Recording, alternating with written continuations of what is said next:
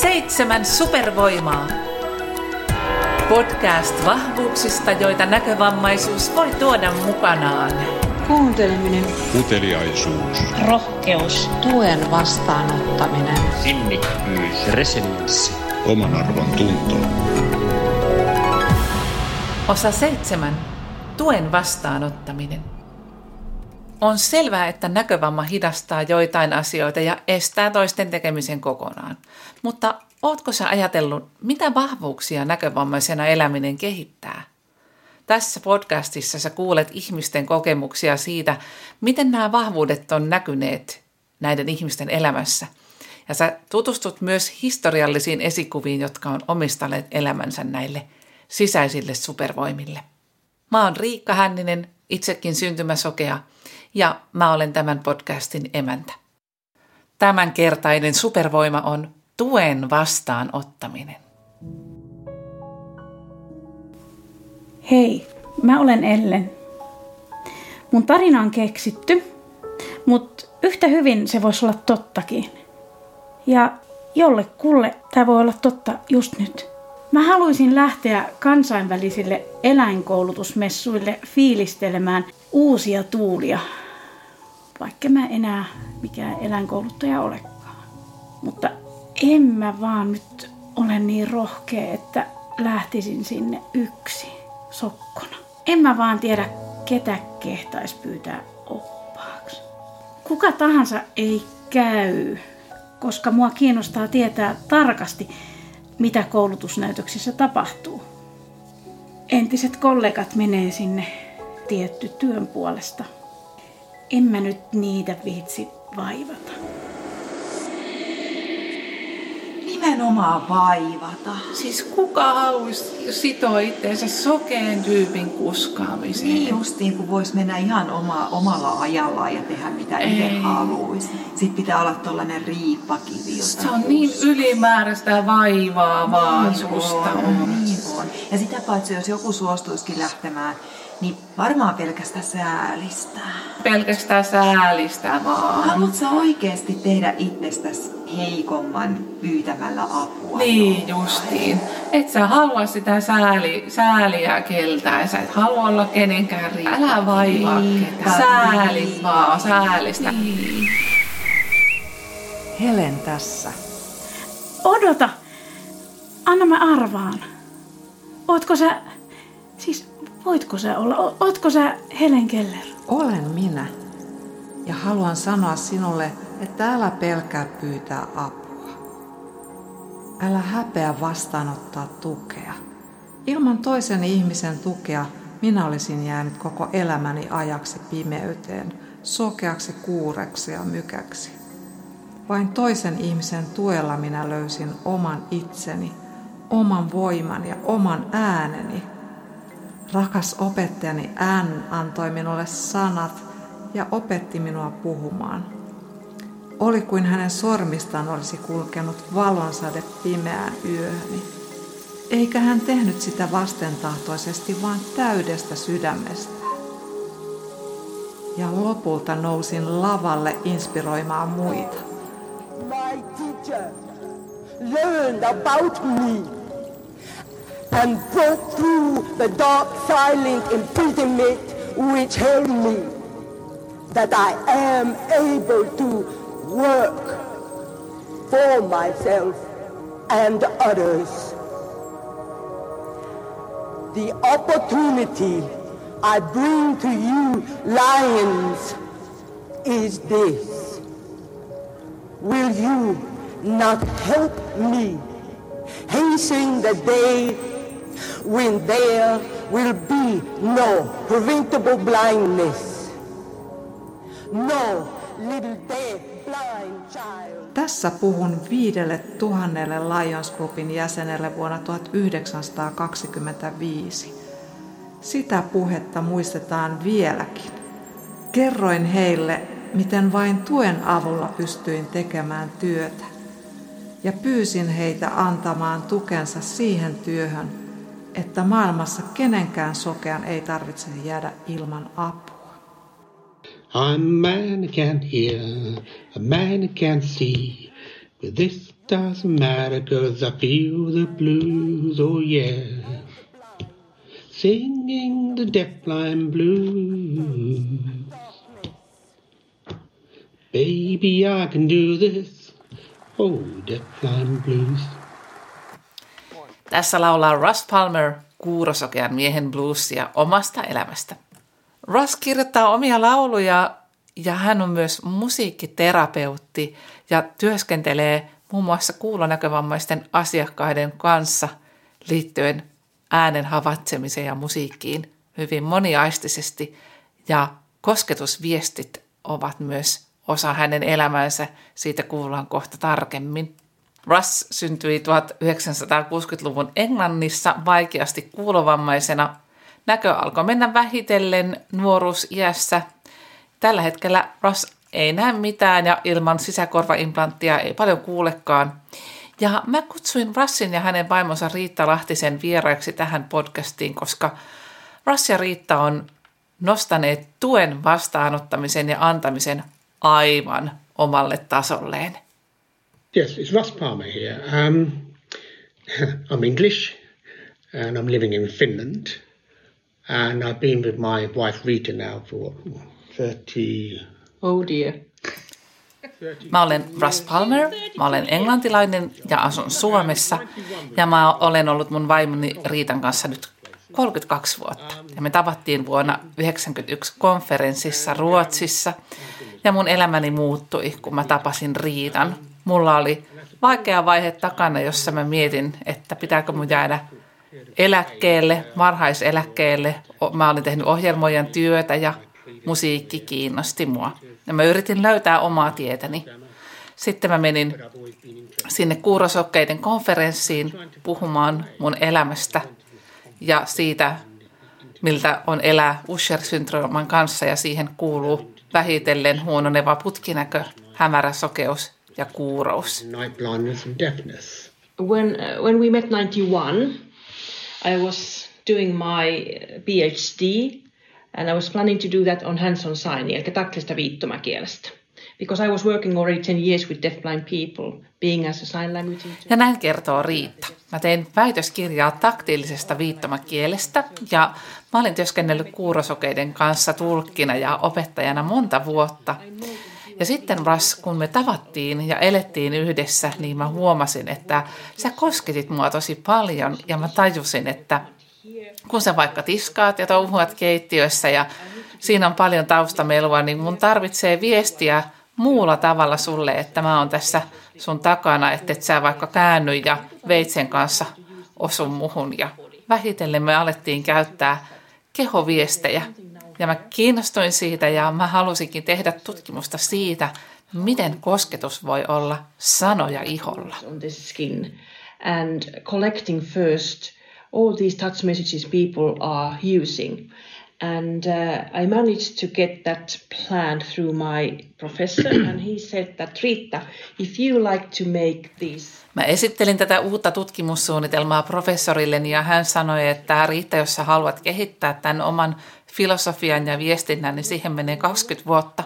Ja mä sanoin, että ei mulla ole kiire, ja me kokeillaan asioita yhdessä Russin kanssa, ja mulla meni siihen tutkimukseen kahdeksantoista vuotta. Mä väittelin vuonna kaksituhattakahdeksan ja me löydettiin kosketuksen kielioppi. Ja se on mun elämäntyöni, se on aina läsnä. Ja Russ, sä olet se henkilö, joka mahdollistit syventymisen tähän. Ilman Russia mä en olisi tehnyt tätä työtä ollenkaan. And that gave me... Mm, how do I say? It's my lifetime work. It's twenty-four seven.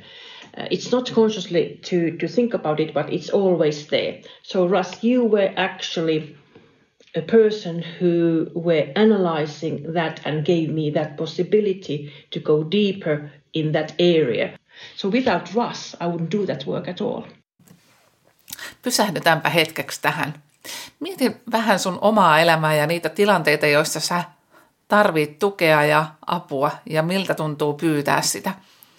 Musta tuntuu, että kun mä oon jutellut monien näkövammaisten kanssa, niin se avun pyytäminen tuntuu aika monesta, aika vaikealta ja jopa hävettävältä ja siltä, että se tekee jotenkin heikomman tai huonomman minusta.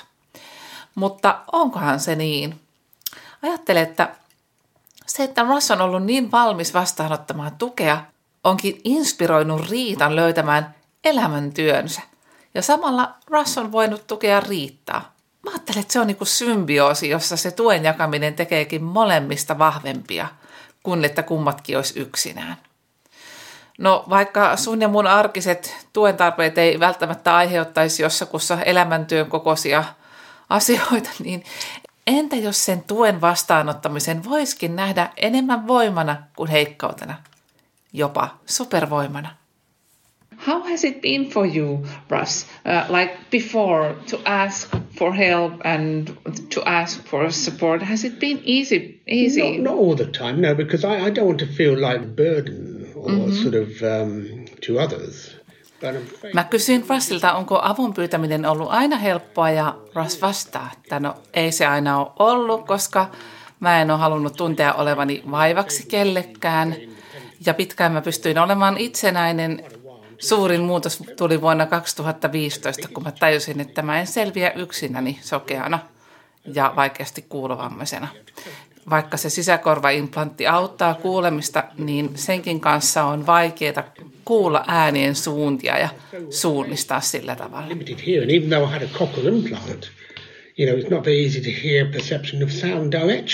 Mm. Because when you have a hearing impairment, you still pick up background noise. It's very difficult to coordinate that sound compared to, say, somebody who has hearing. And then I realized, because of vision change, I needed environmental description mm. to describe me. Mä tajusin, että mä tarvitsen tosi paljon kuvailua ympäristöstä, koska muuten mulla menee niin paljon tietoa ohi. Ja me alettiin soveltaa näitä kehoviestiä henkilökohtaisen avustajan koulutukseen ja vaikka mihin muuhun, taiteen tutkimiseen, maisemien kuvailuun, jopa tähtitieteeseen. Ja me käytettiin kosketusviestejä myös brasilialaisessa sairaalassa, jossa me jouduin olemaan puolitoista kuukautta. Ja sairaanhoitajat ei puhuneet kunnolla englantia, ja silloin me otettiin käyttöön kosketusviestit, joilla ne sairaanhoitajat pysty kertomaan, mitä he on tekemässä. Spoke only Portuguese, not English. Very little English. So they came to the room and they just put something on your hand like blood pressure and said, no, no, no, no, no, you need to show like this, first hand on the shoulder, I'm just coming to you. Mm-hmm. Because if I said that in English, they didn't understand. I would just say, no, no, no, and you are coming and you... Riitta tulee näyttämään mulle erilaisia kosketusviestejä. Kosketus olkapäähän tarkoittaa, että olen tässä. Risti käsivarteen tarkoittaa sairaanhoitajaa punaisen ristin mukaan. Puristus käsivarteen tarkoittaa verenpaineen mittausta. Naputus sormen päähän veren sokerin mittausta. We were showing that and then they did remember that after first showing. And then after this uh, five weeks you were starting, Russ, already you were doing a little podcast, you were doing a, a talk, it's on our website. Russ alkoi tehdä tästä podcastia ja Riitta sai rohkeutta ajatella, että hei, nämä sairaalahaptiisit eli kosketusviestit onkin kansainvälisiä. Ja nyt niitä opetetaan sairaanhoitajille ympäri maailmaa. Ja tätä ei olisi tapahtunut ilman tätä kokemusta. Kun mä kuuntelen Russia ja Riittaa, niin kuulostaa siltä, että aina kun heidän eteen tulee joku haaste, niin ne kääntävät sen haasteen joksikin uudeksi, jonkun uuden aluksi ja luovaksi. Ja se tapahtuu nimenomaan yhdessä, ei yksin. Mutta okei, jos ajatellaan ihan niitä arkisia tilanteita, joissa nyt ei kehitellä välttämättä mitään uutta viestintätapaa, vaan ihan sitä, että pyydänkö mä apua mun läheisiltä tai pyydänkö mä apua kaupungilla tai minkälaista apua mä pyydän avustajalta. Ja varsinkin, jos se, keneltä mä pyydän apua, ei ole, hänelle ei makseta siitä, niin voi tuntua, että onko mä nyt sitten vaivaksi kovasti, jos mä tässä pyydän sitä apua ja tukea itselleni. Mä en halua olla kellekään vaivaksi. Me keskusteltiin myös tästä asiasta. And I remember a time when um, there was a family reunion and Riitta wasn't there. Mm. You did go to museum. We went to a museum. Mm-hmm. To... Ja Russ kertoo näin. Mä muistan, kun mä kävin tapaamassa perhettäni, Englannissa ja Riitta ei ollut siellä ja mentiin museoon ja mä pyysin, että joku mun perheestä opastaisi mua. Ja jälkeenpäin he sanoi, että, että he oppi niin paljon enemmän, kun he oli mun kanssa, kun me tutkittiin asioita tosi läheltä. Ja he sai niin paljon enemmän tietoa sillä lailla. Ja Riitta muistelee, että Russ ehdotti, että se päivän opastus jaettaisikin neljän ihmisen kesken niin, että kenellekään ei tulisi liikaa sitä opastustyötä ja niin tehtiin. How about because you are four people there? How about if you take one hour turns because you were thinking that all day is too long for one. You said that how about if you swap? Yeah, and that's exactly what we did. When I listened to you, Russ, I think that you have been bored with that kind of skill. Riitta sanoi, että Russulla on taito ilmaista, mitä sä tarvitset. Tuntuu, että sä oot syntynyt sen kanssa, että kun minä, eli Riitta, opetan nuoria ihmisiä, joilla on Usher, niin ei he halua sanoa vaikka jossain ryhmän edessä, että mulla on Usher ja mä oon erilainen. Mutta jotenkin, Russ, sä teet siitä positiivisen asian. Onko tämä aina ollut näin? Um, making that as a positive thing when yeah, you are yeah. explaining people how to come to to talk to touch me first and then sure. uh, so did that take what has that been all the time with you? Uh, well, I suppose so. I mean, even like um, I think my mother is a very important factor here because she said never let the disability get you down, or she used to say. Russ sanoi, että mun äiti on ollut merkittävä tekijä tässä. Hän sanoi mulle, että älä koskaan anna sun vamman nujertaa sua. Hmm, tämähän voisi ajatella niin, että jos mä todella tarviin tukea ja mä en pyydä sitä, niin sehän onkin yksi nolla sille näkövammalle tai sille haasteelle. Silloinhan mä annan sille vammalle kontrollin määritellä, että miten ne asiat menee. Kun taas siitä tuen pyytämisestä voikin seurata mielenkiintoisia kohtaamisia, yhdessä jakamista, jopa inspiraatiota, mahdollisuuksia, jotain ihan uutta. Joten seuraavan kerran, kun sä tarvitset johonkin tukea, niin mitä jos sä kysyisitkin itseltäsi, että mitäköhän hyvää tästä voisi seurata? Kuunnellaan vielä Russin tiivistys asiasta ja ihan lopuksi palataan vielä Ellenin kuvitteelliseen tarinaan ja kuvitellaan, että mitäköhän Helen Keller olisi sanonut tästä. I think it's important for people to be open, to maybe accept their limitations. On tärkeää olla avoin, ehkä hyväksyä omat rajoitukset niin paljon kuin mahdollista, eikä pelätä avun pyytämistä.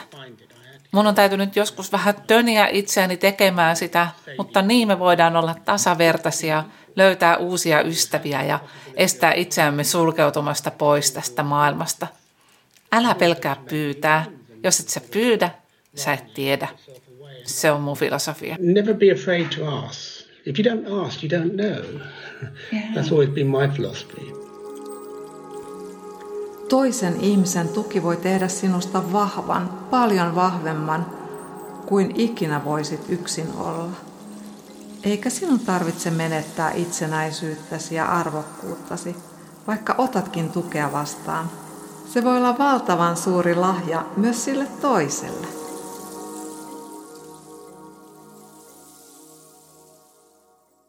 Ellenin tarinassa esiintyivät Ellen, Mira-Maria Kuudanpaiste, Helen Keller, Mari Tammisaari, mielennakertajat Marianne Tenhami ja Riikka Hänninen, tunnusmusiikki André Louis, muu musiikki Stefan Pichon kautta Mynoise piste net, käsikirjoitusohjaus ja tuotanto Riikka Hänninen, oman tarinansa kertoivat Russ Palmer ja Riitta Lahtinen.